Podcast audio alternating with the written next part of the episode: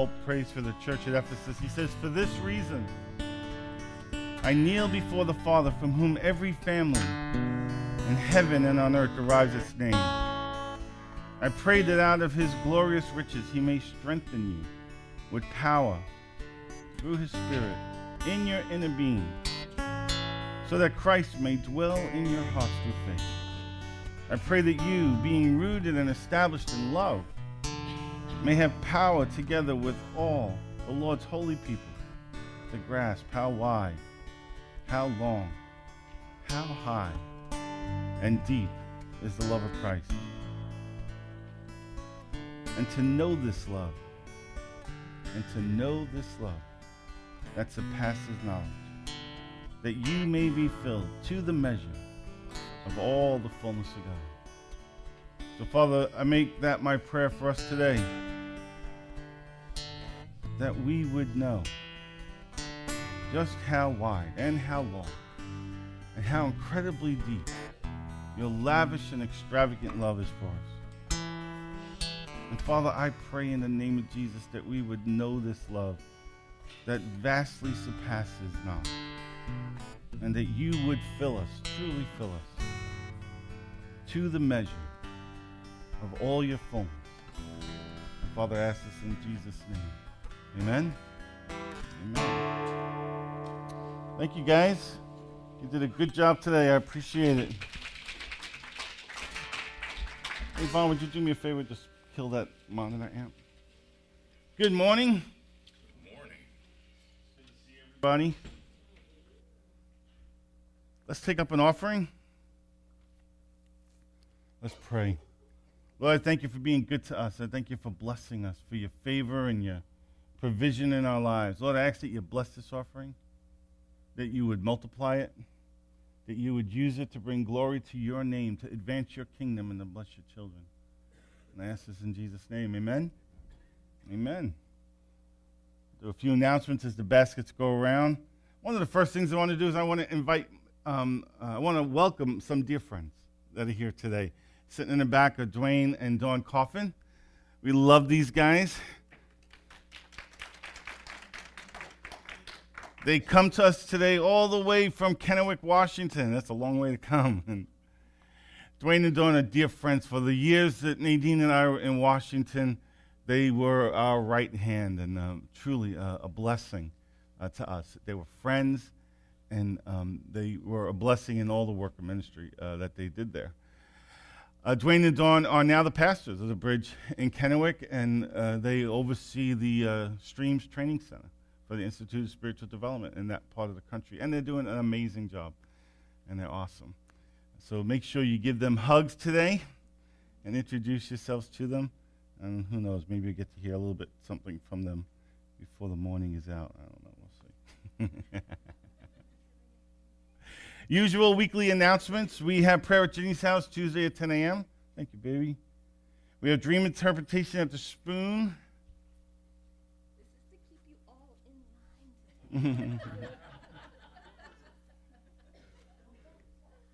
in line. So we have prayer at Jenny's at 10 a.m. On Tuesdays, we have dream interpretation, our outreach at the Spoon Coffee House from 7 to 9 p.m. Uh, on Tuesday nights. Wednesdays is the food pantry at 6.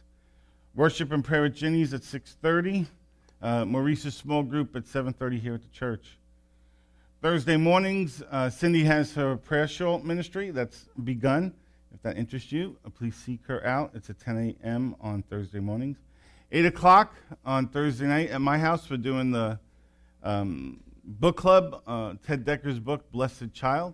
We'll finish up Blessed Child this week. We're going to do chapters uh, 36 to 40, and there'll be another new book club announced uh, within a, oh, maybe a couple of weeks or so. For any upcoming dates on the youth group, see Candace. We could use some help cleaning the church.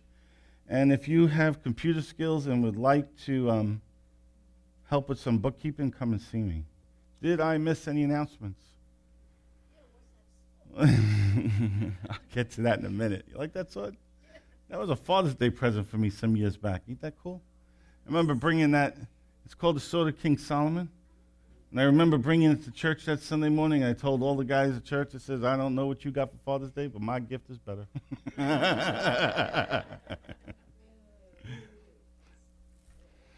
I'll explain this in a minute. So, why don't you open your Bibles to Titus chapter 1?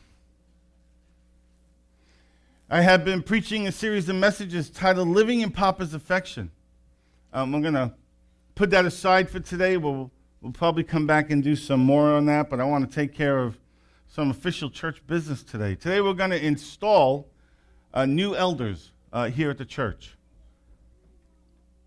uh, by law, we're required to have a minimum of three elders, and Peter and Maurice have served in that capacity with excellence uh, since really since the beginning of the church started, many many years now. And for a long time now, the elders of the church had been Maurice and Peter and the pastor, Rick or me. When Peter and Laurie left a couple of months ago, it left a vacancy in a few areas of the church, and one of them uh, has been church elders uh, we knew that we needed to uh, fill in that gap. And so Maurice and I have been talking and praying about this for weeks now. So after much prayerful consideration today, we'll be adding Kyle and Sal and Mike as new elders in the church. You can give them a hand. And Maurice will, and will continue to serve with us. So before we pray for these guys, um, I want to take a few minutes to explain a few things. I want to talk about some of the qualifications that I personally look for, some of the things I've learned to look for all the years I've been in ministry. I've, I've picked up a couple of things along the way, and some of the criteria that I use when I'm looking for a new elder. So I want to explain that to you. I want to talk about the different types of church government commonly used, and then I want to talk about how we here at the Bridge Long Island how we operate. Sound good? And then after that, we'll, we'll pray for these guys. And that's why I brought the sword. Mm-hmm. Nervous guys. Suddenly it doesn't sound like such a good idea, does it? so the Titus chapter 1, verses 5 to 9. I'll, I'll, be reading out of the message. I like the way he put it. This is uh, St. Paul he says, Appoint leaders in every town according to my instructions. As you select them, ask, Is this man well thought of? Is he committed to his wife? Are his children believers? Do they respect him and stay out of trouble? It's important that a church leaders it's important that a church leader responsible for the affairs in God's house be looked up to. Not pushy, not short-tempered, not drunk, not a bully, not money hungry. He must welcome people, be helpful, wise, fair, reverent, have a good grip on himself, and have a good grip on the message. Knowing how to use the truth to either spur people on in knowledge or to stop them in their tracks if they oppose it. So, Lord, I pray that you would bless this time that we have together today and the things I share would be life giving to your people.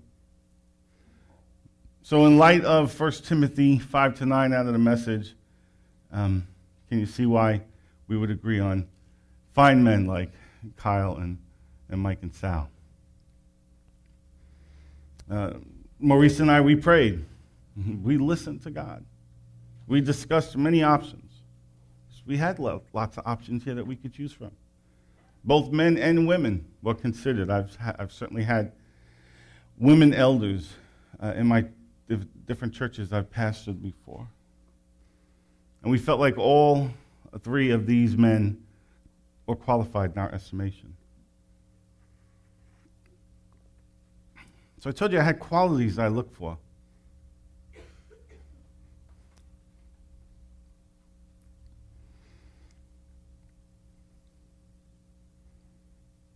we have um, we've been prayerfully considering this decision for weeks now, not a decision we made lightly. And like I said, we're blessed to have many options to choose from here at this church. We have a church filled with people who could have served in this capacity. But we tried to hear God and do what He wanted to do. So there are some qualifications I look for. I look for five things when I want to put a person in a significant position of leadership. The first thing I look for is character. That they would be a man or a woman of character and of integrity. That they have a conscious choice. They make the decision, best of their ability, to do right things right. Doesn't mean they're perfect. Doesn't mean they bat a thousand all the time. And even if they strike out, um, they do it with their heart in the right place. You know? That, they're, that they are men and women of character and integrity. These three men have character. The second qualification that I look for is what I like to call wholeness. And that basically they're a whole person. Now, all of us are broken in one way or another, right? Wouldn't we honestly admit? I mean, everybody's got something that they're wrestling with. We're, we're you know, earthen vessels, as Scripture says, or you know, another way of putting it is cracked pots. We all have some kind of, we all have some kind of brokenness or cracks that we deal with uh, in our lives. But are they being dealt with? I think people who have wholeness, that there's an awareness of whatever issues that they might be struggling with. And they, they've learned to either get healing or how to maintain with it or live life in a healthy way uh, in spite of it. And so I look for some sense of wholeness, that there's more wholeness than brokenness. And so I felt like these three men uh, met that qualification as well. The third thing I look for is gifting. Do they have some kind of gifting from God that's going to enable them to do the, the task that I've asked them to do? Can they lead? Can they help me govern? Can they help me? Can they be a support to me? Are they gifted in that area? Do they have the capability? For example, if I was going to ask somebody to lead worship, well, can they sing? Can they play an instrument? Do they have are they a worshiper, you know? So you would want to have a person that has gifting in the area that you're looking for. So I look for character, I look for wholeness, I look for gifting. The fourth thing I look for is loyalty. I think loyalty is really significant. I want somebody who, first and foremost, is going to have a loyalty in a sense of their relationship to God. Are they committed to God? Does their words back up? Uh, do their actions back up their words? Do they do what they say they're going to do? Do they follow through? I want to know that they're, they have a loyalty to the church, that they're committed to this community. I'm going to ask them to have some kind of oversight. They're going to help me govern in this place. Are they committed here? And finally, do they have loyalty to me? I do. If I want to have somebody in leadership, I, I want to have somebody who's going to watch my back. I want to have somebody who I think is going to watch my back and not stab me in the back. Doesn't that, that just makes practical good sense, doesn't it? You know, I wouldn't want to. I wouldn't want to appoint if I was running for president, right? and I had, you know, in my party the main contender fighting against me. I may not want them as vice president, you know. they, they may have an agenda of their own. They may have been saying bad things about me for a year, right? Now, I can understand in political circles why it might make sense to make them vice president, but in church circles, I don't think I want to have that person as an elder. I think their loyalties are divided at that point. So I look for loyalty. That's the fourth thing I look for. Are they loyal to, to God? Are they loyal uh, to the church? Are they loyal to me? So character, wholeness, gifting, loyalty. And um, I've added a fifth. Um, in the churches I've pastored, um, I always had those first three that they had character. Well, I, I think the first string I had was character, gifting, and loyalty. And then as I went on and had a little bit more wisdom and experience and mistakes, I learned that adding wholeness to the list is a good idea too. And in coming back to New York and ministering in this church in particular, I had to add a fifth qualification that I, I for, a fifth item along with character, wholeness, gifting, and loyalty. And the fifth thing is availability. Is does the person have the time to do the thing that I need them to do? And I think it's an important consideration. Time, availability of time is something that uh, I'm acutely sensitive to. I really do believe with all my heart that family is more important than ministry. I've felt that all along. That I will not, I choose not to sacrifice my family on the steps of the church. I'm not going to do it. I think if you have to choose between a family commitment or a church commitment, that family ought to win every time. You know? I used to tell people in churches, I pastored, I say, look, I love you. But if I got to choose between you and Nadine, if I got to choose between you and my kids, I like them better. you know? I'm going to choose, I love you, I really do. But I just love them a little bit more. And I think that's appropriate. And so as I considered um, people to fill the role for this responsibility, I learned that seeing that people have the availability of time to do it was also an important consideration. I think maybe especially here in the fast-paced, hustle-bustle lifestyle uh, in New York, um, the demands on people's time, uh, the traveling back and forth uh, that people have to do uh, just to get to work every day, and the toll uh, that that takes on how much disposable time uh, you have left. I know that those are things you have to do, and it makes me extra sensitive to what kind of demands I want to put on people when it comes to asking them to serve in ministry. So these are the things, um, these are some of the qualities I've looked for character, wholeness, gifting, loyalty, and availability. Mixed in with all that, I want someone who shares my vision. I want someone who'll help me fulfill the vision that God's given me uh, for the church. Along with the qualities I wanted, there were some qualities I didn't want. And these I've learned uh, as I've, oh, about 25 years in ministry now. I really haven't met that, these issues here, but I have met them in other places. And I've learned that if I see these qualities, then I probably want to wait. It gives me cause for pause. So some of the things I don't want, especially when I'm asking somebody to be an elder in church, is I don't want somebody with a personal agenda. I don't want somebody coming in and they're going to try and force their way of doing things. Um, I certainly want their input. I just don't want somebody with a hardcore uh, agenda.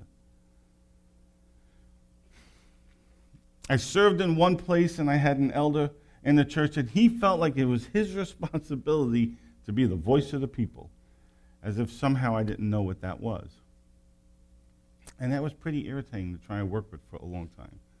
So I've learned not to, to one of the qualities I don't want is somebody with a personal agenda. I'm not looking for somebody to be the voice of the people, as it were. Um, I would much rather people just come and talk to me. I think that would be much healthier. That seems practical to me.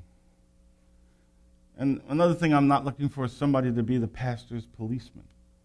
If you have a pastor in your church that you feel needs to be policed, then you need to get a new pastor. it's, you know, there's there are character issues or there's issues on or brokenness issues in him if he needs to be policed. So I, those are the things I don't look for. That makes sense.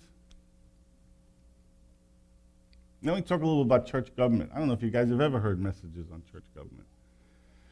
But there are, there are um, a variety of methods of governing a church.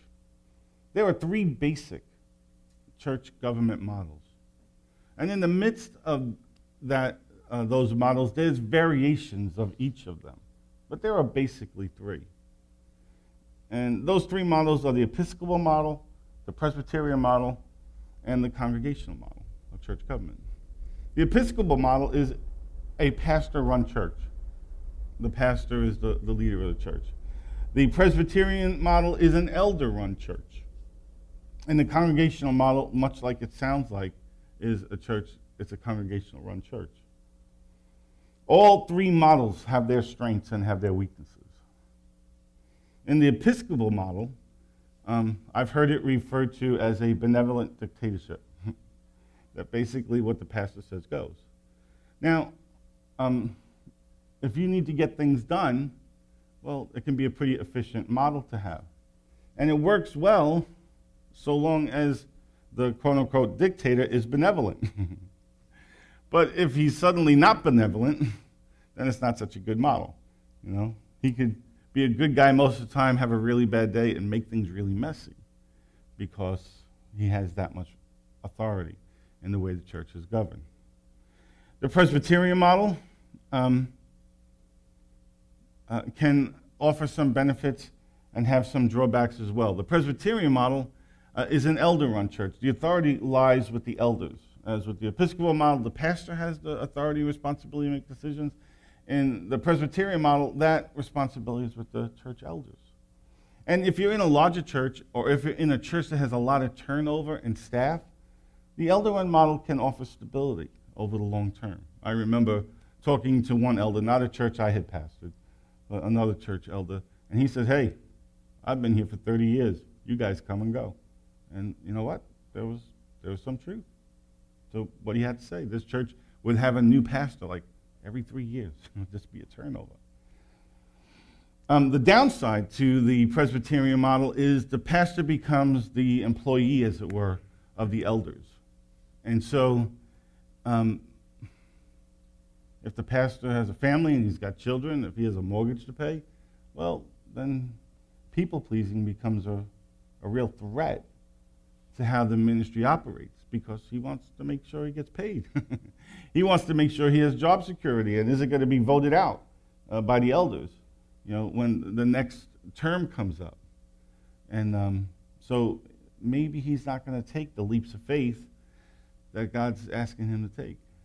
It becomes a conflict of interest there. That can be one of the downsides to the Episcopal model, uh, to the Presbyterian model. They all have upsides and downsides. The congregational model also has its, its pros and its cons. One of the benefits of the congregational model, they vote on everything like nearly every single decision that's made in the church, certainly any, any of the significant ones come to a congregational vote. If they're going to paint the church, they're going to vote on what color it's going to be painted. So the upside is everybody feels like they have a voice. And I can see that being a good thing. The downside is, oh man, it's like nearly impossible to get anything of substance done. It really is a slow process to try and get uh, decisions made. And it can become extremely political, you know. how many votes do I have in my corner? You know, how many votes does the other, how many votes does the light blue camp have versus how many votes does the light green camp have? And so that can become, you know, that can become kind of messy. Um, and, and again, too, from the pastor's perspective, it can lend itself to people pleasing as well.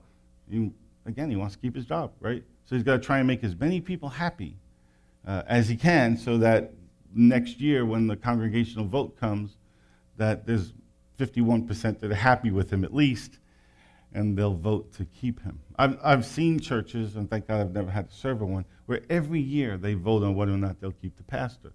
That can be you know, from a pastor's perspective, that can be pretty unsettling. You know, it can be pretty. It's going to be hard to try and make, you know, to set down roots and make long-term decisions if you feel like you're living with the, the hatchet over your head at, at every time, every turn.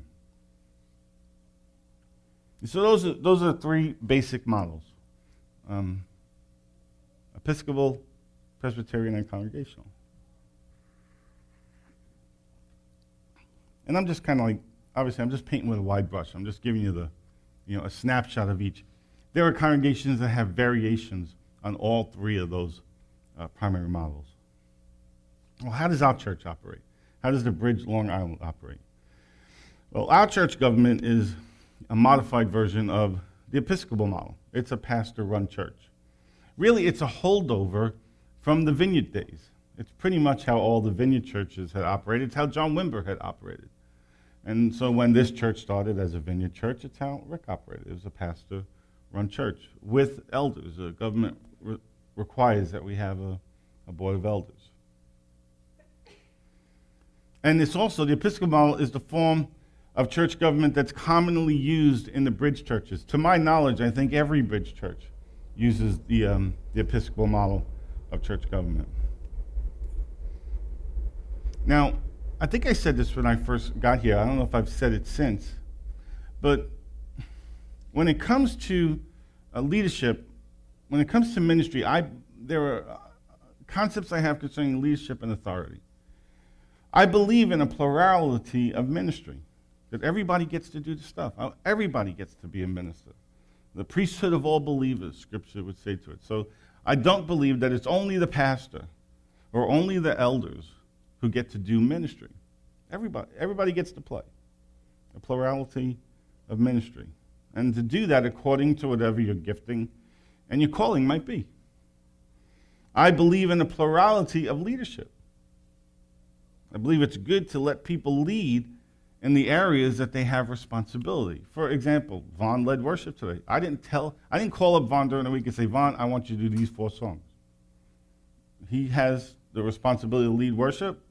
Well, then he, he has the authority to pick what songs they're going to do for worship. I think that works well.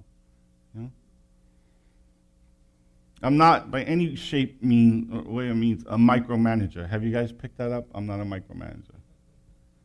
It works for me. Other people are micromanagers. They need to be in control of every detail. I don't want to be in control of every detail. I want to relate to people and let them do what they feel God's called them to do. That's, that's how it works best for me.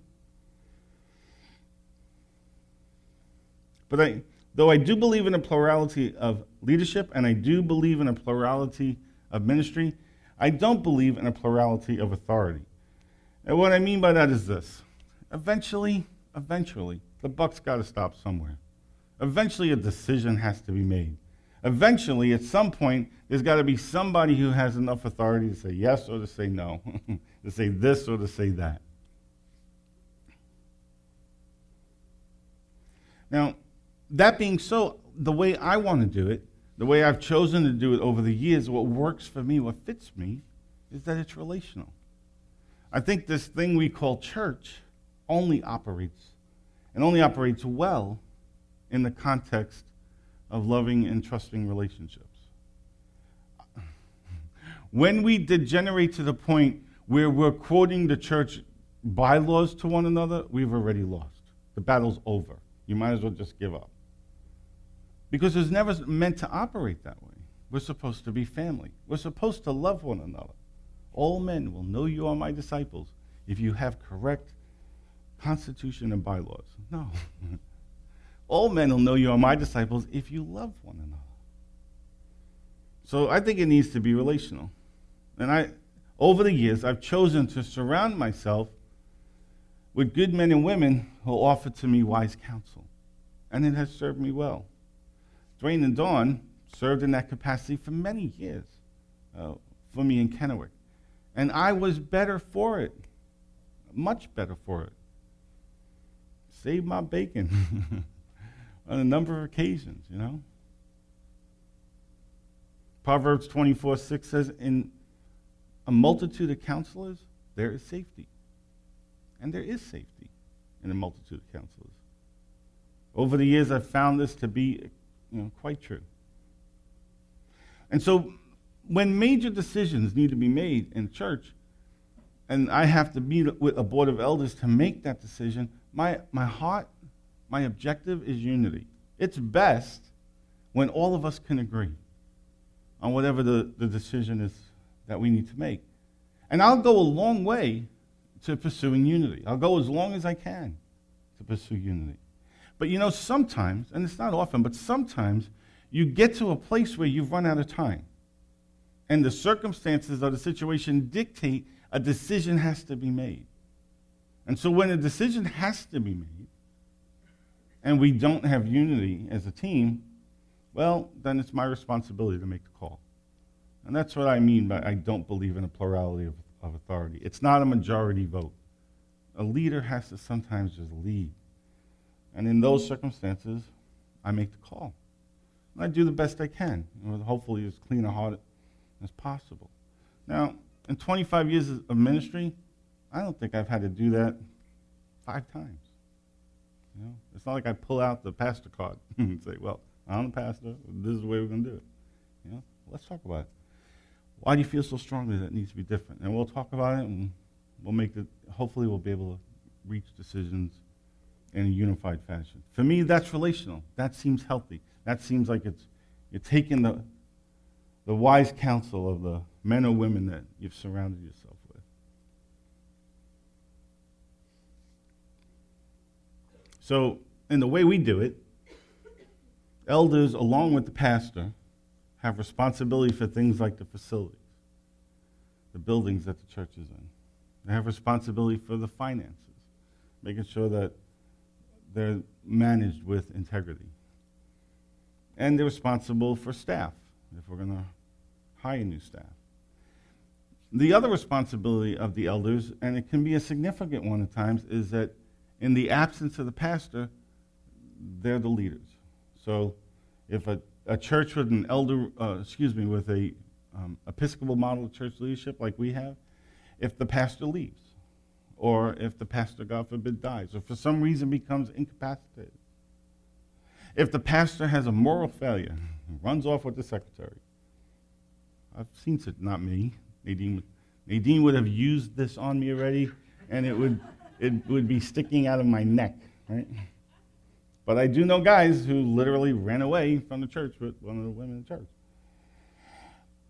In the horrific, uh, in those horrific circumstances, or if it's just merely transitional, a new pastor's coming and church doesn't quite know who that is yet. The leadership of the church then falls to the board of elders. They, they make the uh, decisions in that process. And they do it however they feel like God's leading them to do it. They make the decision they form a search committee. However, there's lots of different ways you can look for a new pastor. But in the absence of the pastor, that's one of their responsibilities, along with facilities and finances and staff. The pastor's responsibility, my responsibility in our government, is for ministry related decisions. If it has to do with um, what we're going to do in ministry, we're going to have a guest speaker, we're going to go down this course, I'm going to teach, I'm going to preach on this series of messages. And that's, you know, that's my call. What kind of ministries are we going to do? That's, those are my primary areas of responsibility. I've never been in a church where they told me you have to preach a series of messages on fill in the blank. That's not how it works. Some of the other models, governmental models, that might be the case, but that's not how we operate. So I give you a clear picture on what my qualifications are and what the different models are out there and a, maybe a, a better understanding on how we practically operate. Does that kind of make sense? Yeah? Anybody have any questions on that? Okay, cool. So let me explain the sword. Isn't that, don't I have a cool sword? I got a cool sword.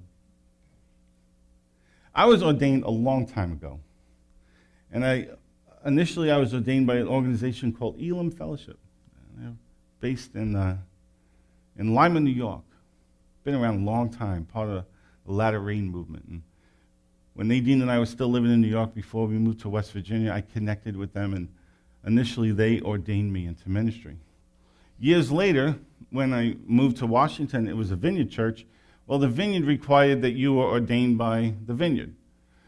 And so I was reordained uh, in the vineyard. And then when we became a bridge church, I was ordained a third time. Isn't that awesome? How special am I? I was ordained again in the bridge uh, church. And John Paul, as he's likened to do, does things in a unique fashion. Um, when he ordains people, he has a sword that looks um, almost identical to this. His handle is black, uh, where mine is red, but I think his, his is black. Maybe it's white. I think it's black, though. But mine's red. And so he ordained me, and when he ordains people, he uses the sword and he kind of knights them in the process. You know? And so it was after that, there was a Father's Day not long after that, and um, Nadine found a replica of John Paul's sword online and thought, wow, wouldn't that be a really cool gift um, if uh, Father's Day gift from me and the kids for Tom? And she was right. It was a very cool gift. And so I've had this uh, for many years now, and I've had the privilege o- over that time where I've ordained people uh, and where I've installed elders. And I thought, you know what? I think it would be pretty appropriate uh, when I do that, especially as a bridge church, to use the, the sword. Like I said, it's called the Sword of King Solomon.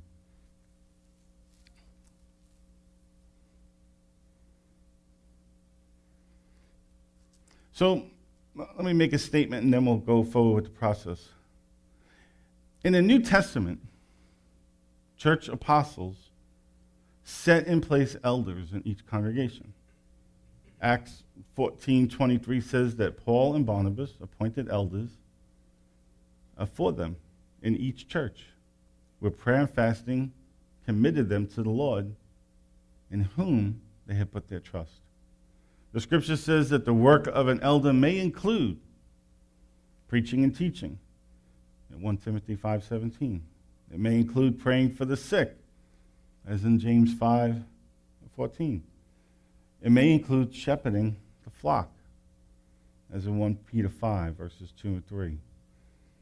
And as we read in Titus, being a good example uh, to the church. So, what I'd like to do at this point is invite Kyle and Sal and Mike to come forward.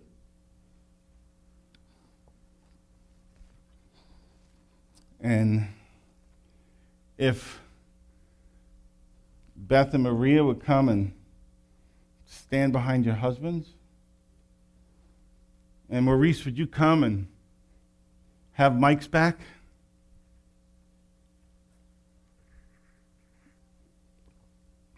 And um, Nadine, would you kind of come up here and help? And since we have other bridge pastors with us, I think it would be nice to have them come and participate as well. Dwayne and Dawn, if you would be willing, would you uh, come and help me in this process? I turn this one on. you guys just hold that. So, I got some questions for you, gentlemen.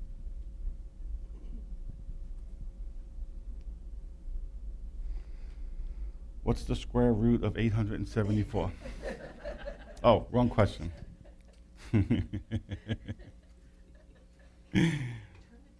oh, wrong page.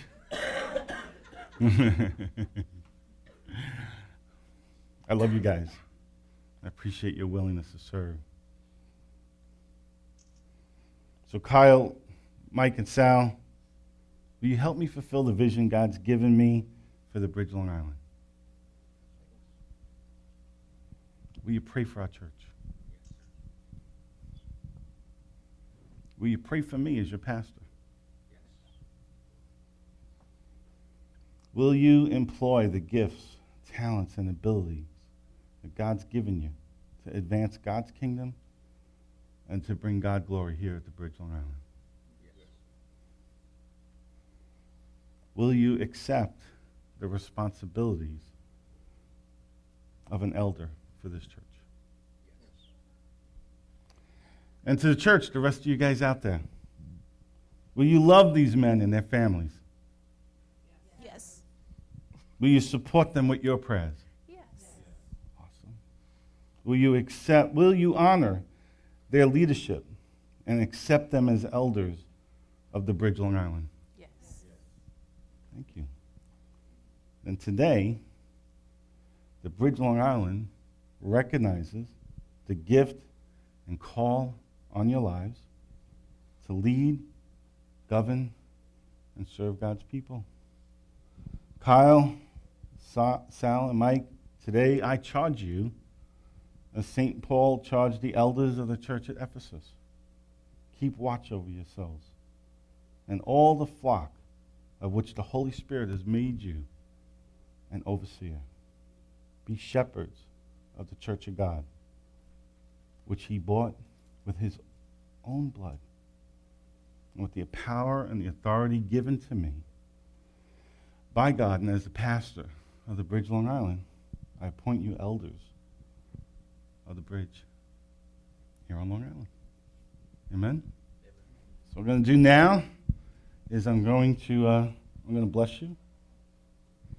Don't move your heads when I do this. And then uh, we're gonna we're gonna pray for you for you guys, and I don't know good chance you might even get a prophetic word today. so when we come over here, we'll start with Kyle first. Kyle, my friend, I love you and I appreciate you. You are a good man. I look at you and I see good things. And so, if you could put your hands on his back if you like. So I bless you, my friend, in the name of the Father, the Son, and the Holy Spirit. And brother, I pray you guys can come and lay hands on him. We pray for you today. I ask that God would touch you and that he would fill you and that he would use you.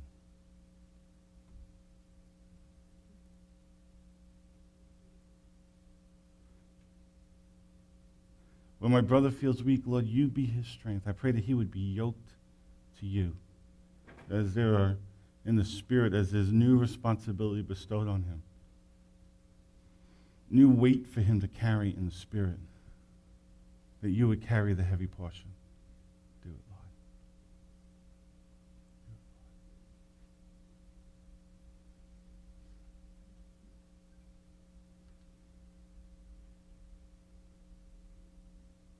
Lord. Guys, feel free to join in if you want to say something.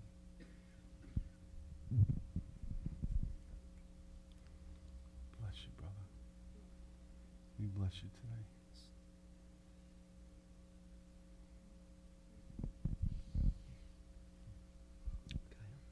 Kyle.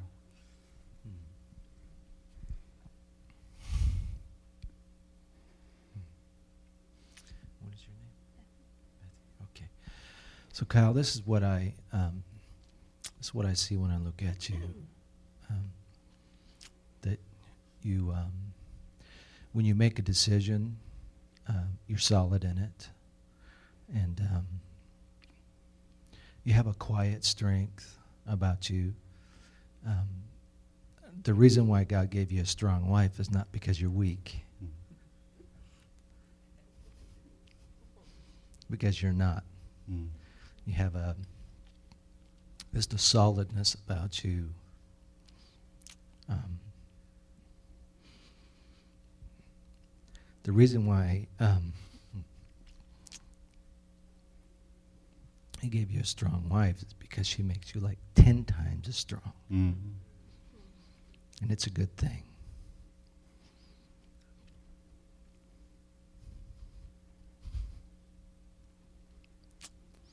And so as you go through life, you'll find that, um, um, and you're good with it, you'll find that she has answers that you don't quite understand yet. and it's a good thing.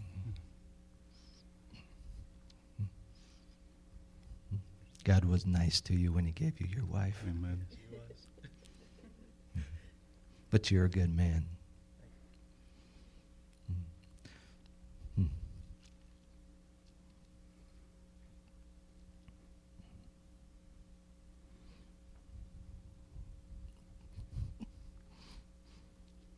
Mhm.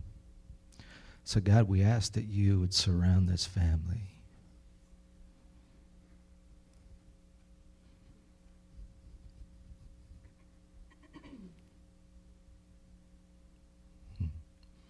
With a, a protective barrier.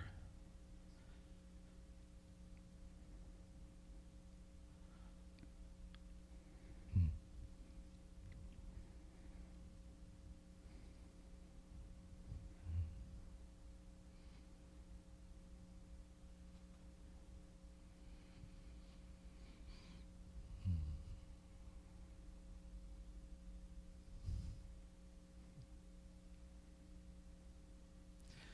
Can I just put my hand on your shoulder?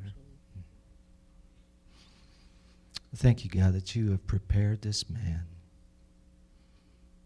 to walk the path that you have chosen for him. And it's a good path.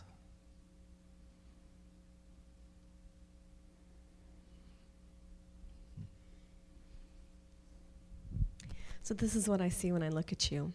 Um, I, I saw a picture of like a house, and you know how they have uh, like a, a cellar type basement from the outside, right? It has the two doors that open. And I saw those doors right here in your chest. And let me explain a little bit. Because you're younger than the, than the other men, you're in um, a great position. You're probably the most fortunate of the group. Because what's going to happen is there's all this place in you to receive great wisdom. And so what has cost them $1,000 is going to cost you a buck. And so, um, but this is what I see that, like that house, I literally saw these, these doors and that they're wide open.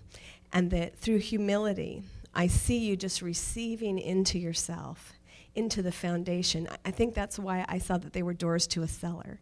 And that going into the foundation of who you are is going to be the wisdom that the, the life wisdom that these men um, have had.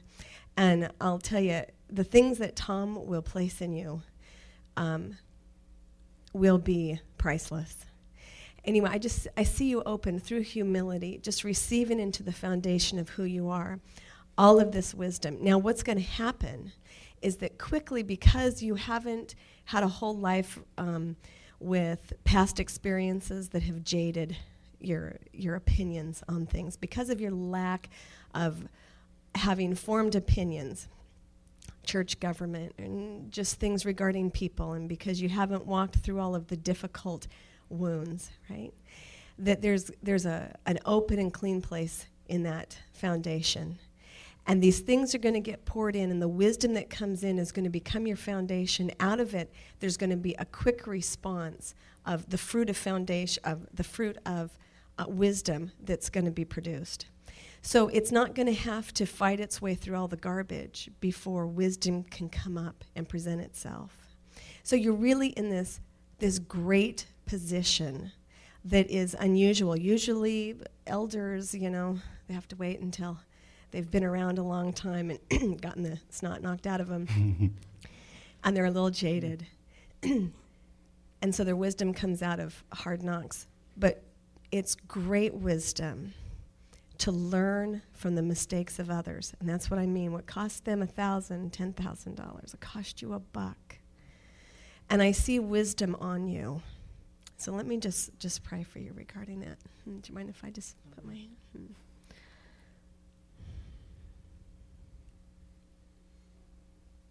Hmm. And you can agree or disagree with me. So you just.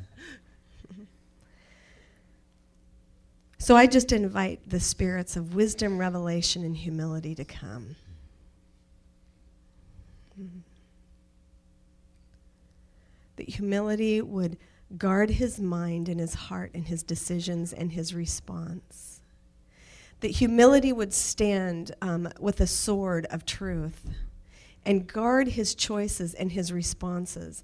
Humility that you would come and well, first, that wisdom and revelation, that you would give him ears to hear and eyes that see, and that humility, that you would come and you would speak into those ears, and that by this Holy Spirit, this wonderful Holy Spirit, that you would speak to him, and humility would cause his heart to be quickened and to respond to the words of the Holy Spirit, and to be silent or to speak, depending on what the situation calls for. And that humility would pull up the words of the Father and remind him of the heart of Jesus and what the kingdom looks like in every response that he makes. Humility that you would come and you would open the doors at the very moment that he needs to receive into the foundation of who he is, what you have for him, what the Father has for him, what needs to be a part of his foundation and that you would come and you would close the doors when pride comes and says no no no no this is this is how you need to respond. This is what a man looks like. But that humility you would come and lock those doors down and that his heart would reject those things of selfish ambition those things that lead to pride and that you would raise him up to be a mighty man of God, and that, that these are years that he will look back on and realize that as an older man, if it weren't for these years, he wouldn't be where he's at. So, God, would you raise him up and to be a mighty leader in your kingdom?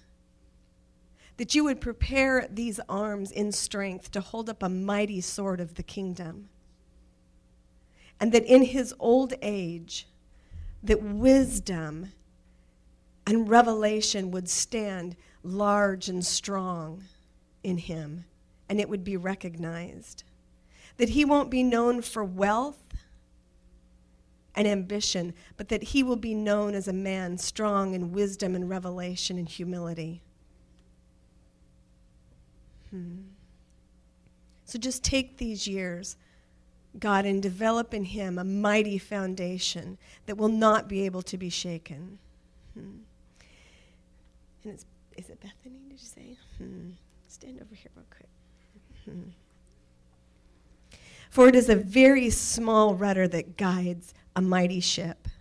And so, Father, I just ask that the, every word that comes from her mouth that speaks into her husband would be that of wisdom and revelation. So I invite you, spirits of wisdom and revelation, to come, and that you would stand on her left and her right, and that you too would speak in her ears, give her eyes to see and ears to hear. Father, I ask that you would give her thoughts that come from you. Give her a heart that's guarded by your, your word. Hmm. The eyes of her heart would be enlightened. Hmm. And that she would be the voice of the Holy Spirit for her husband. Would you come and would you speak to her in her dreams? Would you prepare her and her husband for the weight of responsibility that comes with saying yes when her husband becomes an elder? Would you prepare them for the weight of responsibility that, that they will feel of being responsible for every life that comes into this church?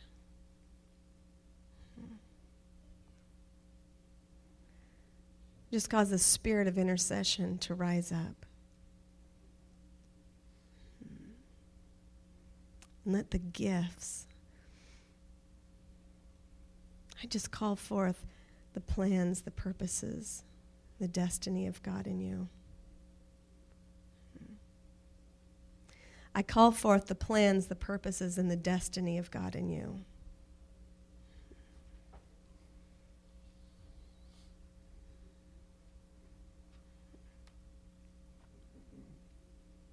I call forth from your slumber the things that God has placed in you that have been um, like on hold. I just stir them up in Jesus' name. For now is the time uh, for you to be activated. You're in a position now of um, authority and influence. Mm-hmm. Mm-hmm. So I just, I call them to wake up. I say, wake up.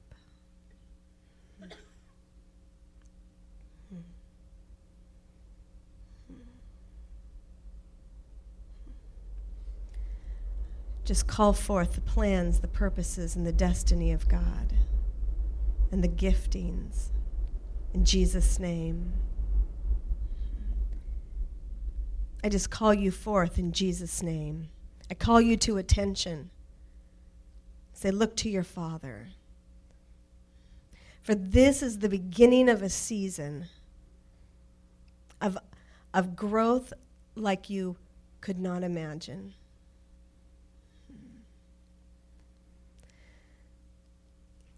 So, this is what I see that not only will you be given the opportunity to lead, but these men are going to tend your garden. and this is an opportunity where if there was if there was going to be a season of growth and maturity and fruit, um, this is the season. And what it's going to do is it's going to create a, uh, a very strong um, root system in your life. And because these men are going to tend and help you mature, this root system is going to become big and strong. And it's going to be all the things that are underground. And then um, as as you get older, what you're going to see is the huge above ground. So these men are going to are going to literally be creating the, root system and the foundation of what you're going to do a decade from now. Hmm. So God, I just ask that this would um, that you would just take this time and make it as fruitful and as productive as possible, that you would guard over their lives for the sake of fruitfulness for the future. There'll be fruitfulness now, but fruitfulness for the future, for a decade from now. Hmm. Just let humility receive all that they need to receive. In Jesus' name, amen.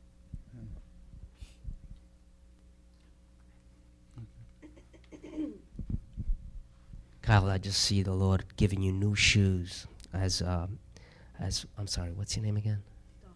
I, as Dawn was uh, praying over you, see the Lord just changing you your shoes, and there was a release happening for you to walk in a different light. So I just bless you in the name of the Lord that you would walk in the light that the Lord has given you, and give you eyes to see and ears to hear. Amen. It's funny when Tom started to pray for you, I pitch, I saw you as a tree. Hmm. And as he continued to pray, and, and Dwayne continued to pray, and Dawn started to pray, I saw that tree being watered. And as the tree was watered, the roots underneath got thicker and more solid, and they grew, and they just planted themselves in the ground. So when she said the roots, I'm going, ah, she. That's what I saw. So I just want to, you know, just re- reinstate that. Huh? Let's go with the mic. Thank you, guys. You could stay up here. Oh, Mike, thank you. Thank you for a willingness to serve. Thank you for saying yes. You're a good man. I look at you, I see a good man. I told Maurice, I said, you know, I look at Mike, it's like he kind of like shines Jesus. You know, like, I was like, that was a good thing. So we love you, Mike. I just want to bless you today. In the name of the Father, and the Son, and the Holy Spirit. So, Mike, I ask that God would just fill you fresh and new with His Spirit. That you just continue to shine Jesus. That His light would fill you and surround you, explode forth from you that truly, truly He would open your eyes in new ways.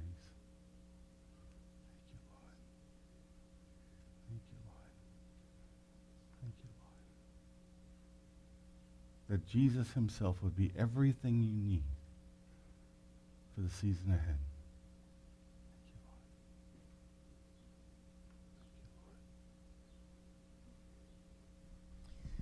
Mike, when I look at you, I I just saw the Lord replacing your heart.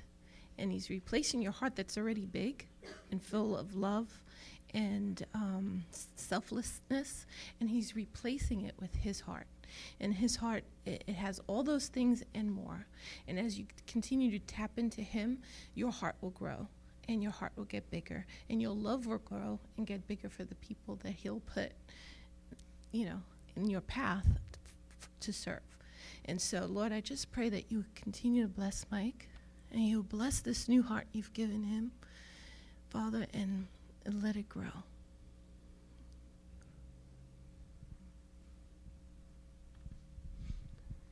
Mike, when I saw you, um, that uh, the Lord's given you His mind for the things of God, not the way we think, but the way He thinks. So, Father, just bless that. Thank you, Lord. Thank you,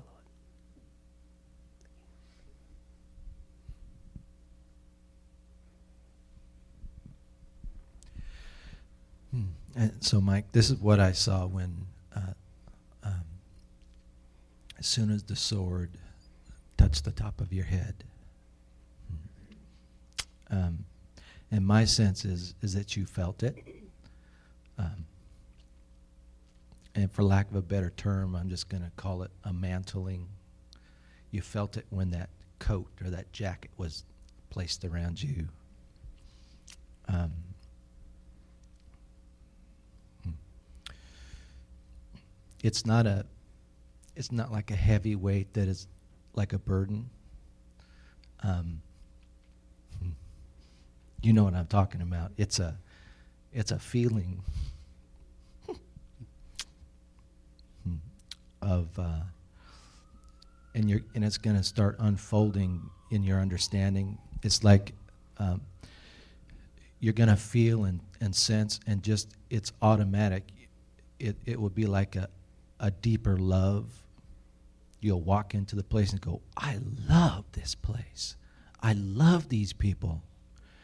Um, not that you didn't before, but it's like um, deeper depths and greater.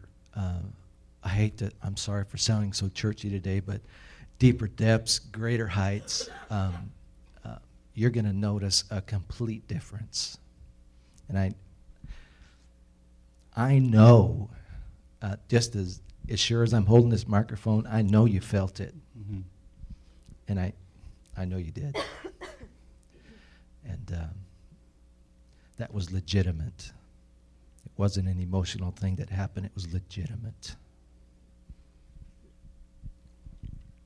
And so actually when we were sitting in the back, I didn't I, kn- I knew that that you were going to be one of the elders installed, but I didn't know who else. Only because I think Tom said something, you know, you ready for today or um, but I didn't know who else was was going to be installed. And so we were sitting back there and you were sitting here and I just saw you from the back and I thought, "Huh, that guy ought to be an elder." but you came in and you were you were quiet and I mean, you, know, we're still talking to people, but you came in, you were quiet, dressed real casual. I thought, oh, well, he's probably not one of the guys who are going to become an elder. But you know what? I don't know why. I just think he ought to become one of the elders. So here's the point. Doesn't matter what anybody thinks. It doesn't matter what you think. You were already marked as an elder when I sat back there and I didn't know who you were. And it didn't matter what you think, it doesn't matter what anybody thinks. It doesn't matter how you dress, it doesn't matter what you look like. It doesn't matter whether you're outgoing or whether you're quiet. The point is, the mantle was sitting on you when I was sitting back there and I saw it. Hmm. This is what you're supposed to be doing. And you are going to be a great benefit to Tom. Hmm. I see you being willing to accept a part of his burden, which is a part.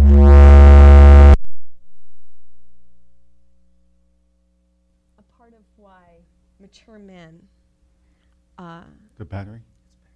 is it back on? Is it part of.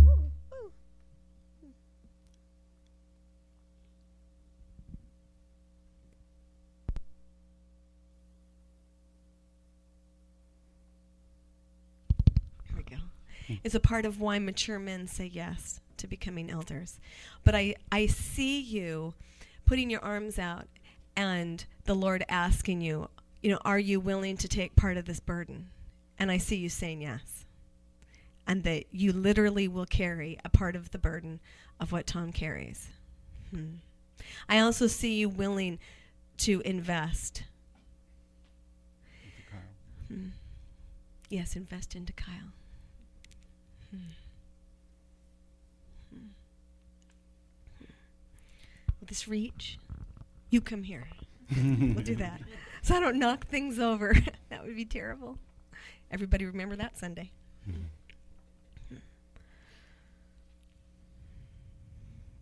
So, God, I ask that you would just strengthen him. Hmm. You've already been preparing him to be able to um, pick up the burden.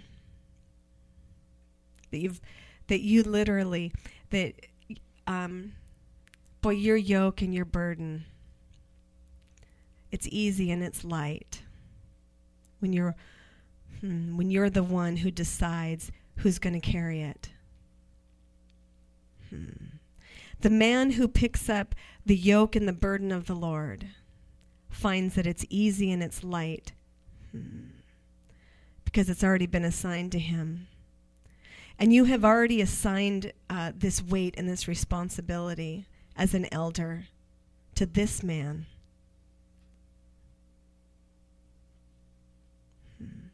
So, wisdom and revelation, I just, uh, I beckon you now to come. Hmm. Hmm. That wisdom and revelation would walk tall and mighty and be very active in your life.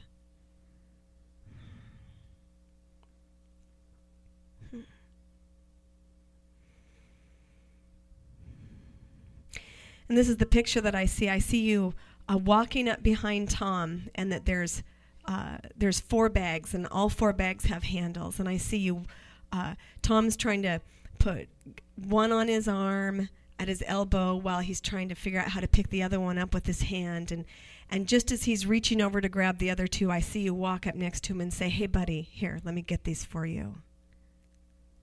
And it lightening his load.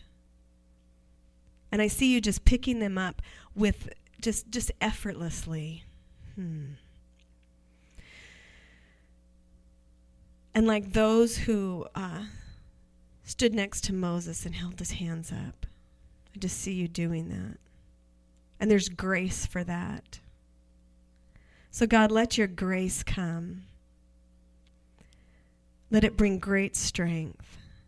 And let this be a season in this church of great fruitfulness with the willing heart of workers hmm, to help to carry the burden. As you just bless him. In Jesus' name, amen.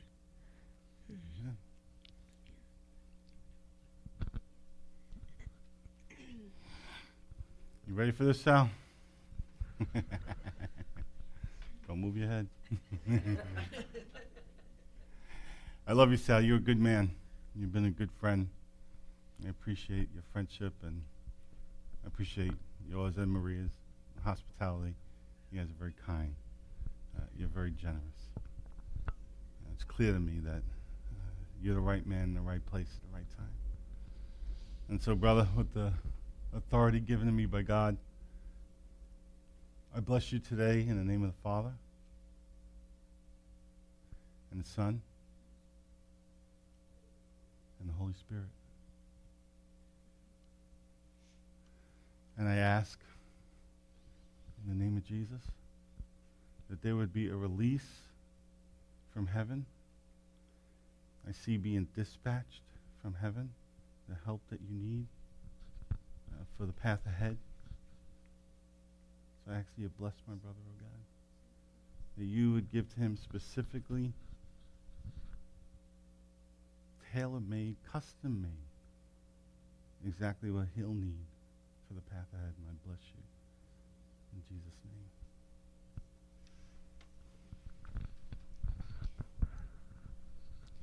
When uh, Tom hit your head with the sword, I saw the tip of the sword, and I heard the Lord say to me, It's only the beginning, it's the Mm. tip of the iceberg. It's like the very beginning. There's so much more underneath um, that you've not expected or experienced yet. And it's like a new beginning for you. And if you allow Him, He will stretch you in ways that might be uncomfortable, but it's but it's God, and it's a good thing. And so, uh, so Lord, I just pray for Sal Uh, that there be no fear in the stretching that's about to come, Lord, and that he can walk with you and walk in strength, knowing that you're with him, surrounding him, and helping him to grow. In Jesus' name.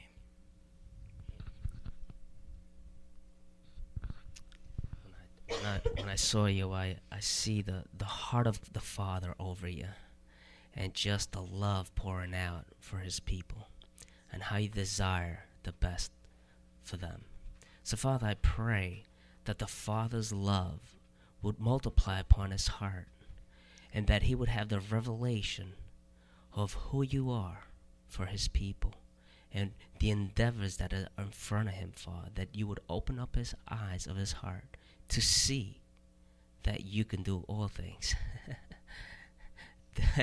That's right, all things, Sal. Bless you, Father. Yeah.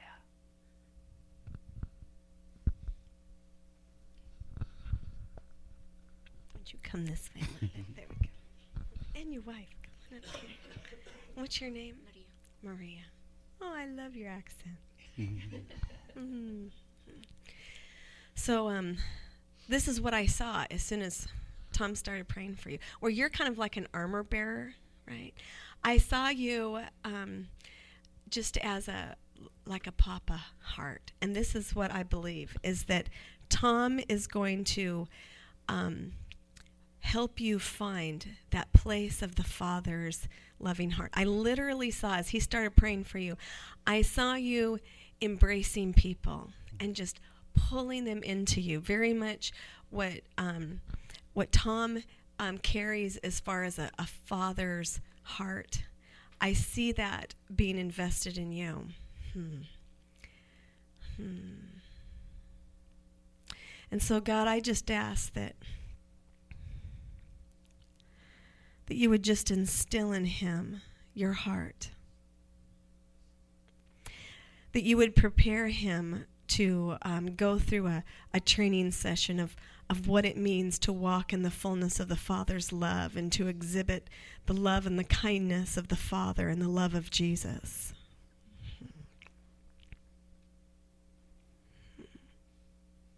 So I'm going to tell you a story because this just came to my mind. And I am not even going to cry. Mhm. Just watch me. So we're at a conf- we're we're doing a conference and it's and um, we're doing the worship for this joint conference that we're doing and so we're at this place early and they're going to feed us upstairs at this church that we're at and so we um, I, I'm the only one I have to run downstairs to get something where the sanctuary is and as I'm walking through the sanctuary nobody's in there and the lights are off and I just hear the Lord say, "Do you notice that that pain right here that you have right here is gone?" And I stopped in the middle of the room and I said out loud, "Oh wow." It is. It's right here. It is. It's gone. Well, that's strange. Where did it go? I'm literally having this conversation. It's a good thing nobody was in the room. Mm-hmm. and I heard the Lord say, The love that Tom has had for you has covered a multitude of sin done against you, and it's healed your heart.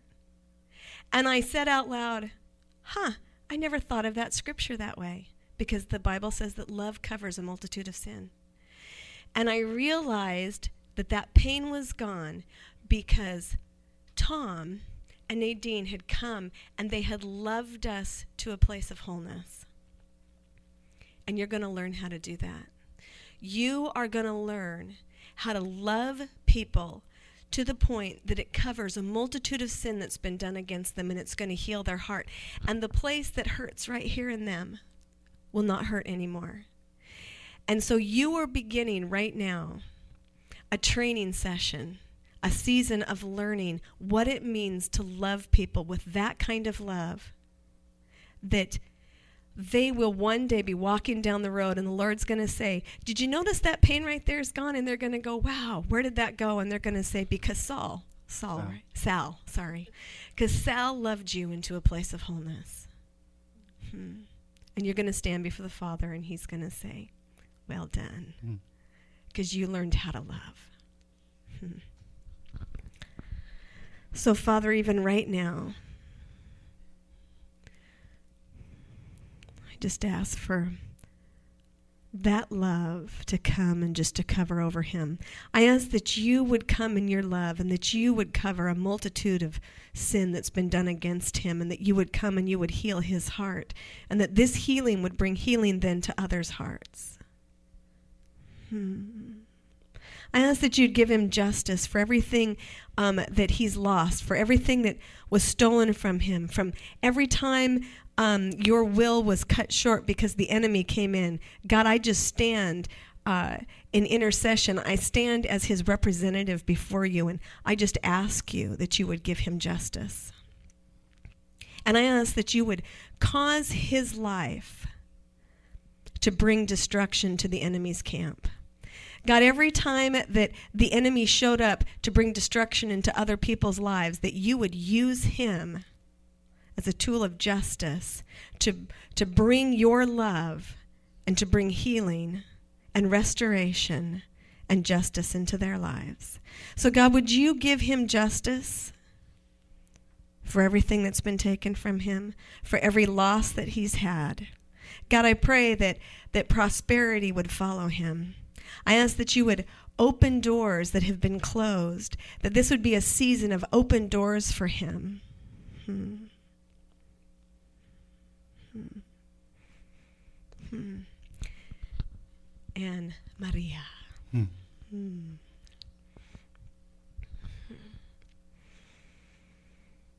Oh, I'm so sorry. I can give you a fat lip there. Just call forth the spirit of prophecy.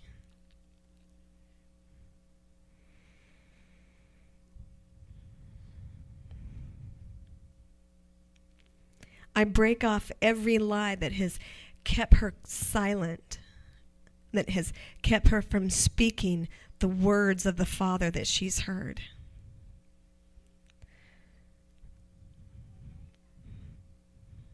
I break off every hindrance.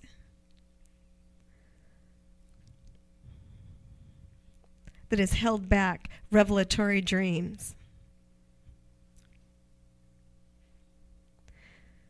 I just call forth the spirit of prophecy to be loosed.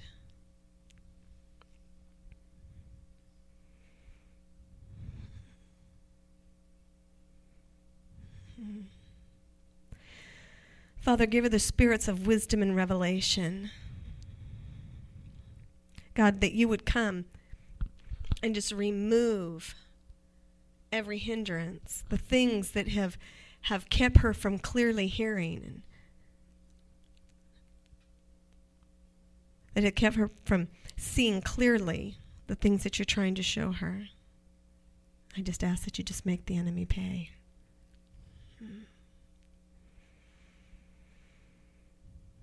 Eyes that see.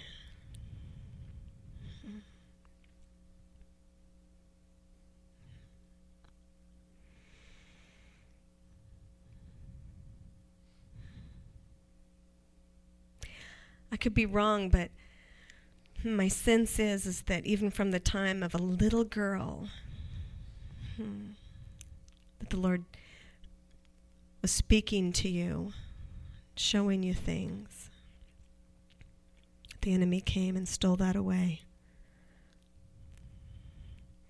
And so, God, I just ask that in your justice, that you would restore to her all of the ability to see and to hear. And any lie that ever came and um, from the enemy that said that the things that she heard weren't God, just ask that she would punish that lie. Give her justice. Hmm. I ask that you just bless her gentleness of spirit. Holy Spirit, I just ask that you would just release from heaven your fire of intercession to rest on her and for your power to come and infuse her. The exceeding greatness of your power to those who believe. I ask that you would cause faith to rise up in her and that she would believe.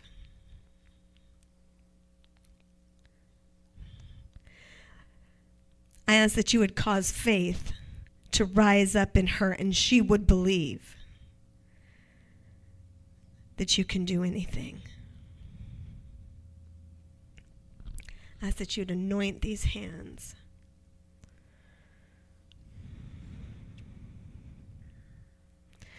That faith would rise up in her and she would believe that anything that she lays her hands on would receive a touch from heaven.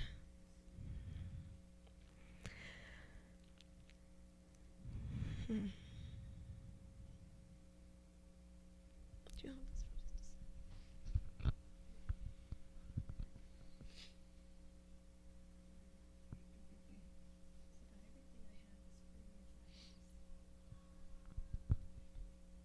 Everything I have has come from you.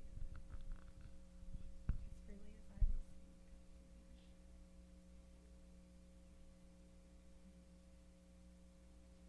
God, would you bless her night seasons, dreams, and the understanding of the metaphoric language of heaven.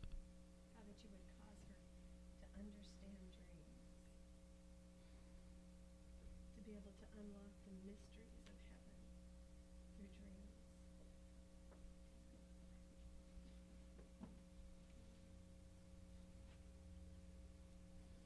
God, that you would anoint her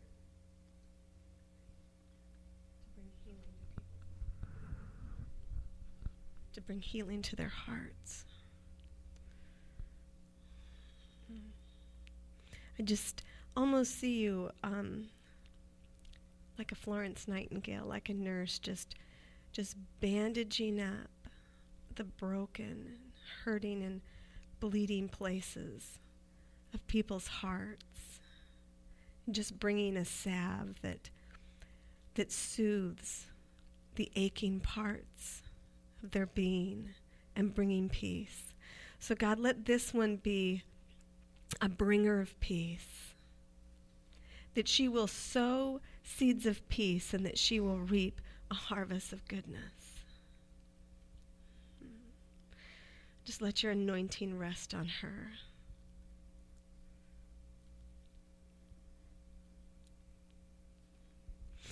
Hmm. And I just heard that, um, I heard a cry from your spirit that says, Not from me, God, but for the sake of your name.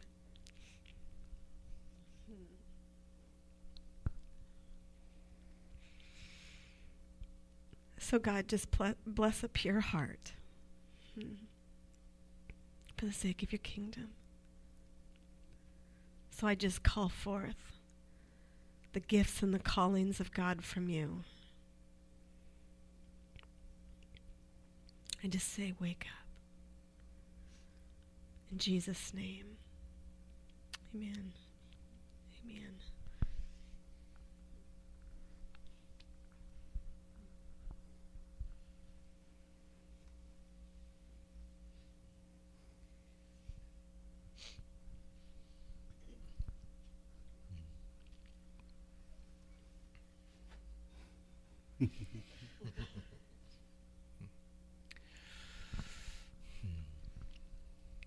So Sal, this is what I this is what I see in you. Um, life's experiences have um, equipped you well for this.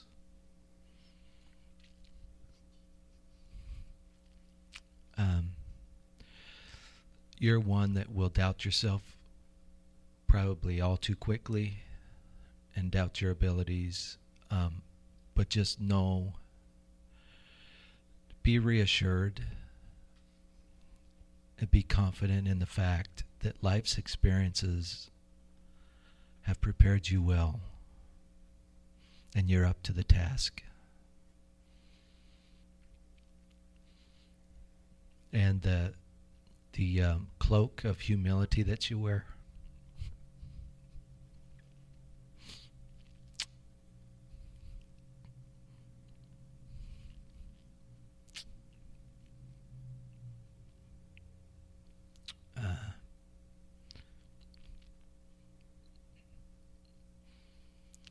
It's one of the most uh, beautiful coats.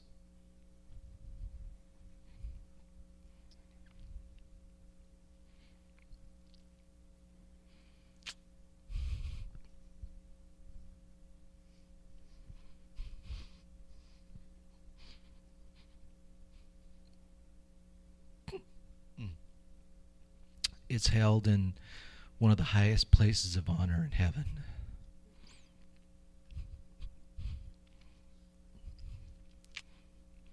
Uh, it's like when you go to a very expensive restaurant and somebody called them the beautiful people. Vaughn, right? Yeah. Did you get to see the beautiful people when we went out? I forget where we were, but yeah, we saw a few of them.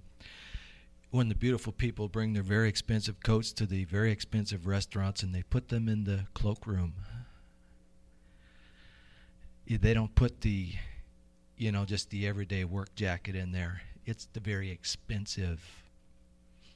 That's where the cloak of humility.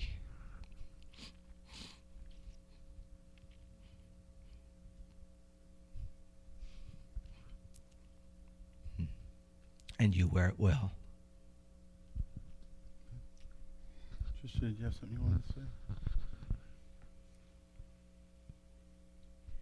I um the other day at Tom and Nadine's house, I had the privilege of meeting Dawn and Dwayne for the first time, and they were speaking of asking the Lord to use you for giving word and messages to people. And so as Tom started blessing you, I asked the Lord to give me a word for you.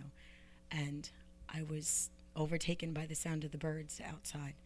And I think it, it was the sound of them, and it was fresh and clear and positive. And I think that that's meaning that you're going to bring a new voice to the church that's meant to be heard and that will help bring everything into a positive light. Hmm. So. That's awesome. Thank you. This is good. I love you guys. Thank you. Thank you. Thank you, guys. Thank you so much.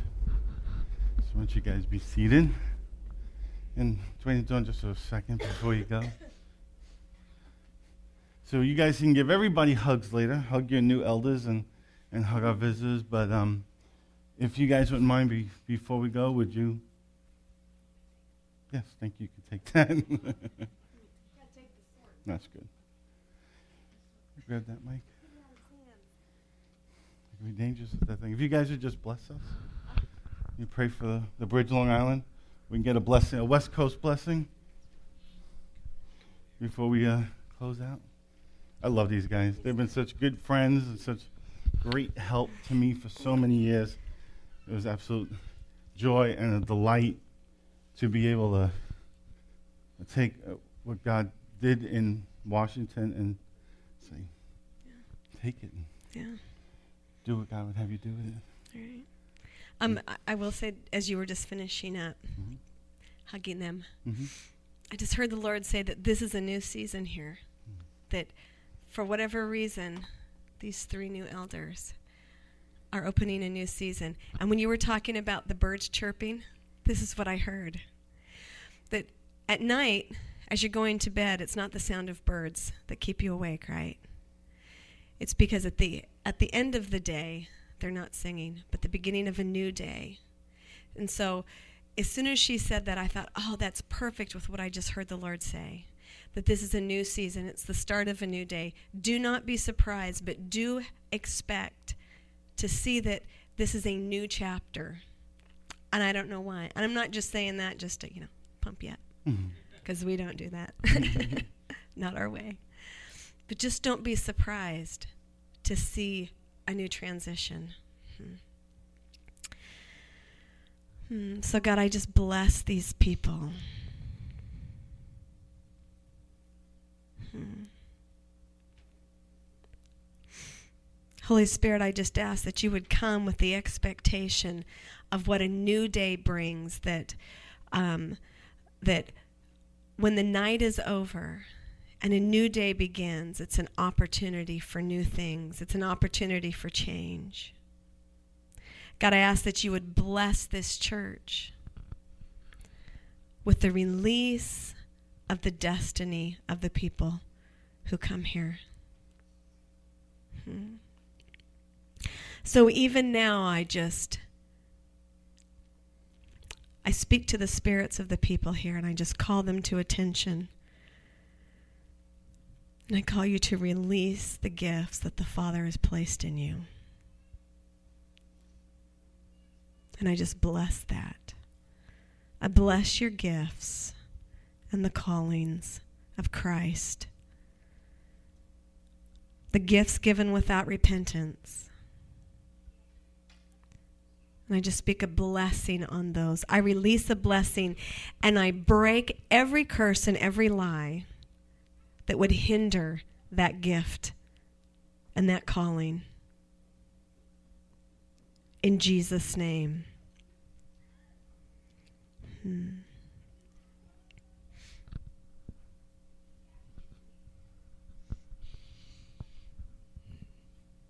Always hate it when I get handed the microphone. I know you're not supposed to be that way if you're a pastor, but it's just the way it is. Hmm. So I just want to pray something. Um, so, God, we ask that you would uh, infuse the atmosphere in this place uh, with heavenly beings.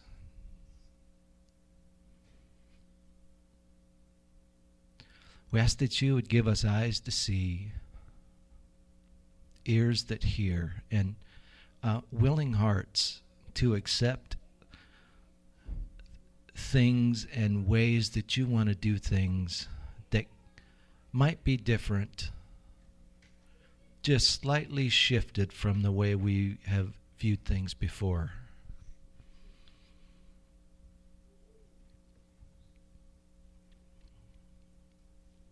God, we ask you uh, even more for open heavens over this place.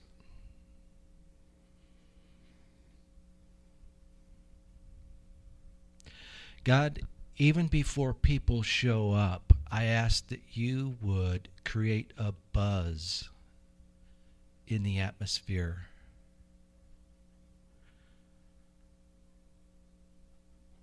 And every time the door is open and when people come in, God, I ask that you would create such a buzz in the atmosphere from the heavenly beings stirring around with uh, anticipation and excitement for what you have in store.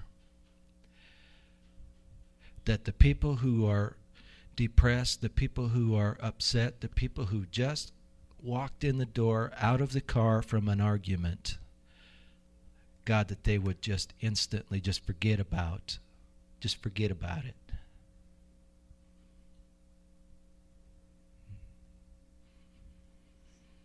God, and let that infusion just um,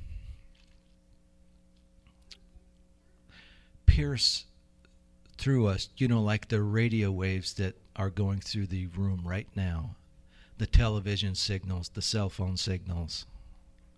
But God, let it be an infusion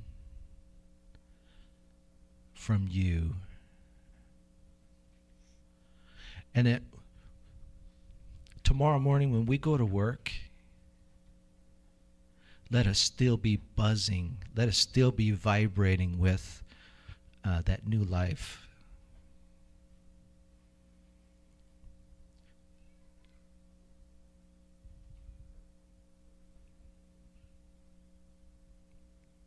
Hmm. God, we ask that you just create a, a swirl around us like you did with Peter, that when people got within a certain distance from him, they were just healed. Well, God, we're not necessarily asking for anything specific, but we ask that you would change things around us so that people begin to notice that we're different. In whatever way you want to do that, God.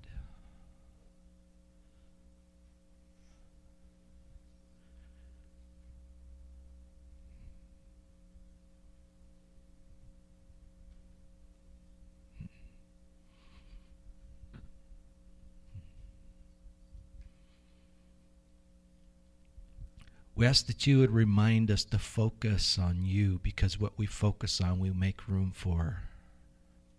And what we make room for, we empower.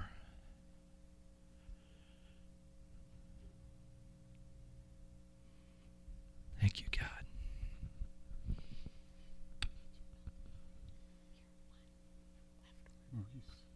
Maurice. Maurice, would you come up here just real quick? You're the only elder we didn't get to pray for. just doesn't seem quite right. Okay, and so this is what I saw. Actually, I looked over and I saw you sitting there, and outside of feeling like I just needed to pray for you is I see you walking past this door, and it's like it's a door you've been walking past for a long time. And you've looked at that door and you've always thought, hmm, man, I'd like to walk through that door. And usually doors represent opportunity. And finally, I see you finally stopping, not quite sure it's going to th- be unlocked. And sure enough, as you open the door, not only is it unlocked, as I, as you open the door, I see this light just pouring from the other side of this door, and you just going, just with awe of what's on the other side. Hmm. So I don't know what it is that it's almost like I see a um, that there's something my sense is it's it has to do with the kingdom that there's something that your heart has been been longing for. And and you've longed for it and you've longed for it and you've thought that would be so amazing to enter into. And then i i just think that there's a season coming that the lord's going to put this desire in your heart to finally do the thing to pursue that direction and and reach for that door and open it. And when you do there's going to be light which was probably understanding and a great depth of understanding. And like a renewed um, a renewed thing to live for. So so i don't trip over some things have you? Come this way. Hmm. Hmm. so god i just ask that you would direct his path. I pray for a renewed sense of purpose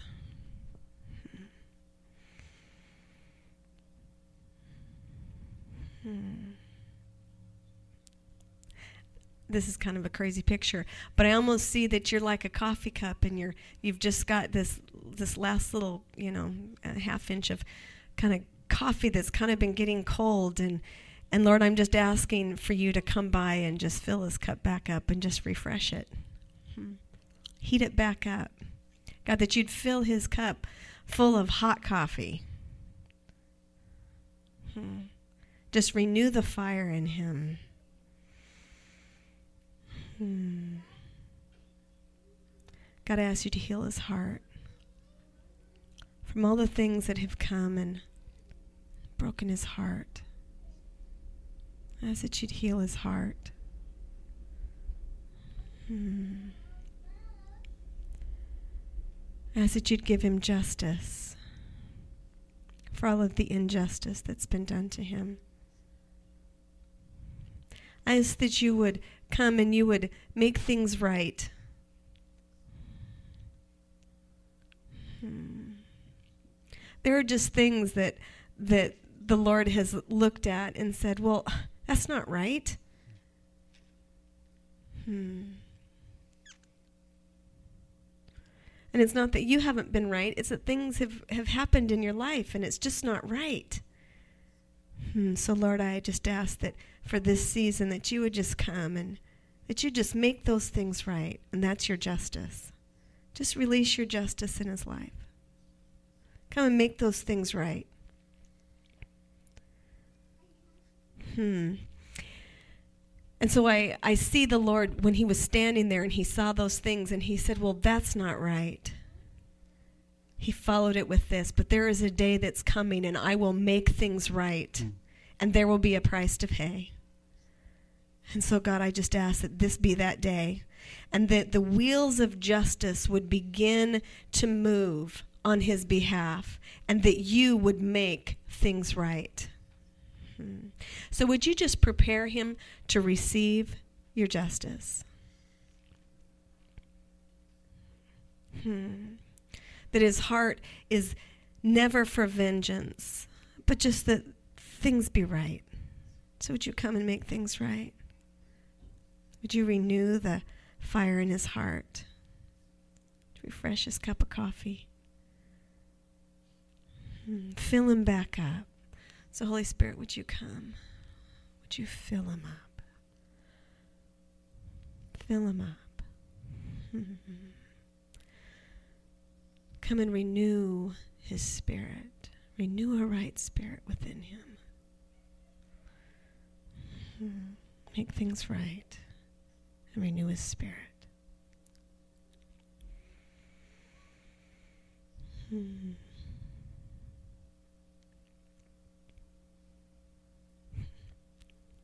I get all these crazy pictures. It's mm like I see you sitting in a hot tub filled with cold water and nothing's moving and nothing's hot. Mm-hmm. But that's getting ready to change. Hmm. I just see the war. And you've just been sitting there patiently waiting.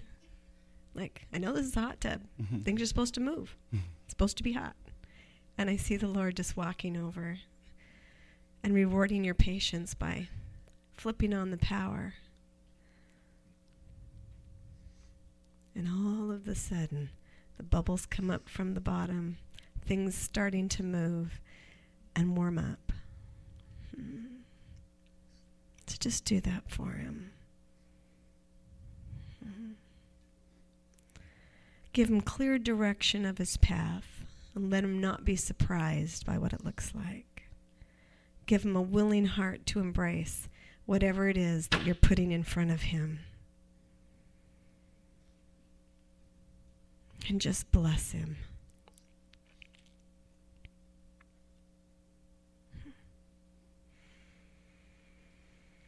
Would you come, God, and just remove every hindrance?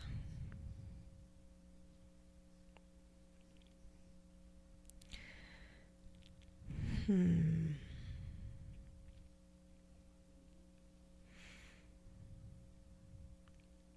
I see the Lord casting out a line and hooking um, something that's been bugging you, hindering you. And I see you taking two steps forward, and I see that thing trying to follow you, oh, but it can't move because the Lord has hooked it. And as you move forward, that thing can't follow you. And then I see the Lord reeling that thing in. And I just hear it saying, No. and it can't even reach you.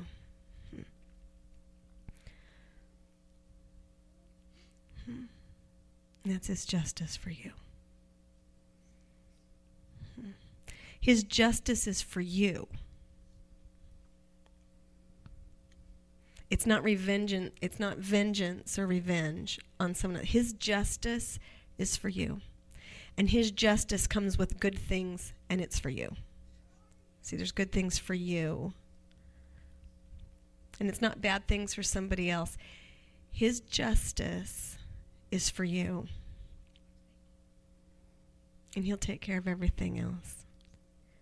His justice is good things coming to you restoring to you the things that have been taken, restoring to you and finding the things that have been lost, hmm, causing them to be found and restored to you. His justice is everything that's coming to you and not what's coming to others. His justice is what's coming to you. So, God, bring your justice to him.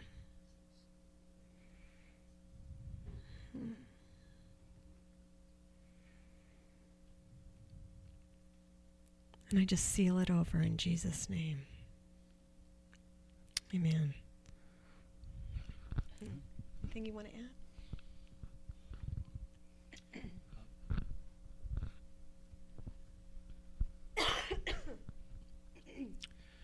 Um, of course, you all already know this, but you know when you have a group of people giving words, um, it's good. At the same time, it's kind of um, kind of one of those things where you're either all sounding like you're just repeating what each other says, or you're contradicting each other. Either way, um, it's still good. Um, this is just what I I hear. Um, my sense is is that uh, well, I just keep hearing the word change. I don't know what that is. Uh, I don't know when that is, it, and frankly, it's none of my business, right? It's, but yeah, that's just what I hear is the word change. Um, but I, my sense is this: it's not that um, you have to change and you know be different. My sense is that a change. It's not change in the pocket, or I have to change. It's a change. And um, it's good. It's a good one. And uh, my sense is, is you're going to like it. Hmm.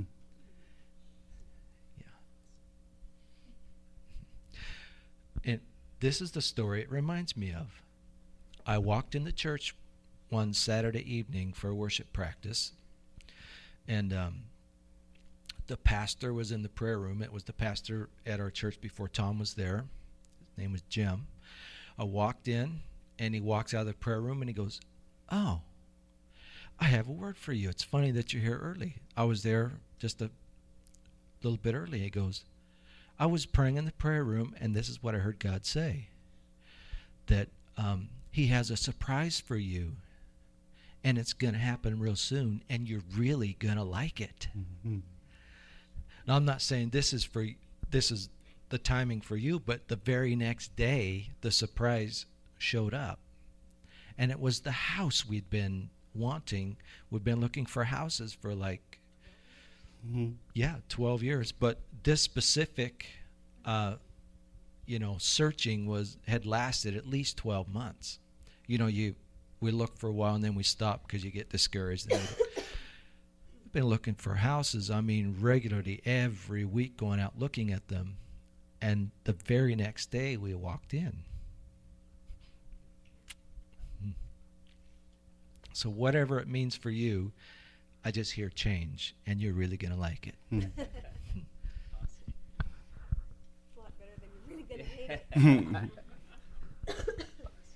You guys have anything else? Putting the microphone away.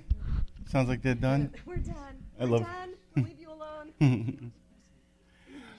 well, I love you guys. I'm glad that you're here. I love you, man. I love these guys. They've been awesome friends for a long time. They've been here for a few days. We've taken them from tip to tip and to the top. We took them out to the Montauk Point Lighthouse. We took them to the Statue of Liberty, and then we took them to the top of the Empire State Building. And boy, were we tired. Man, we waited on so many lines yesterday, right? We didn't do all three of that one day, but we did do the Statue of Liberty, Empire State Building yesterday. And uh, we all slept good last night. So it's a blessing to have them here. Thank you for praying for our new elders and blessing, blessing the church. Well, I love you guys. Enjoy the rest of your Sunday. Give the new elder, elders a hug and give, uh, give uh, Dwayne and Dawn hugs. And see you guys next week.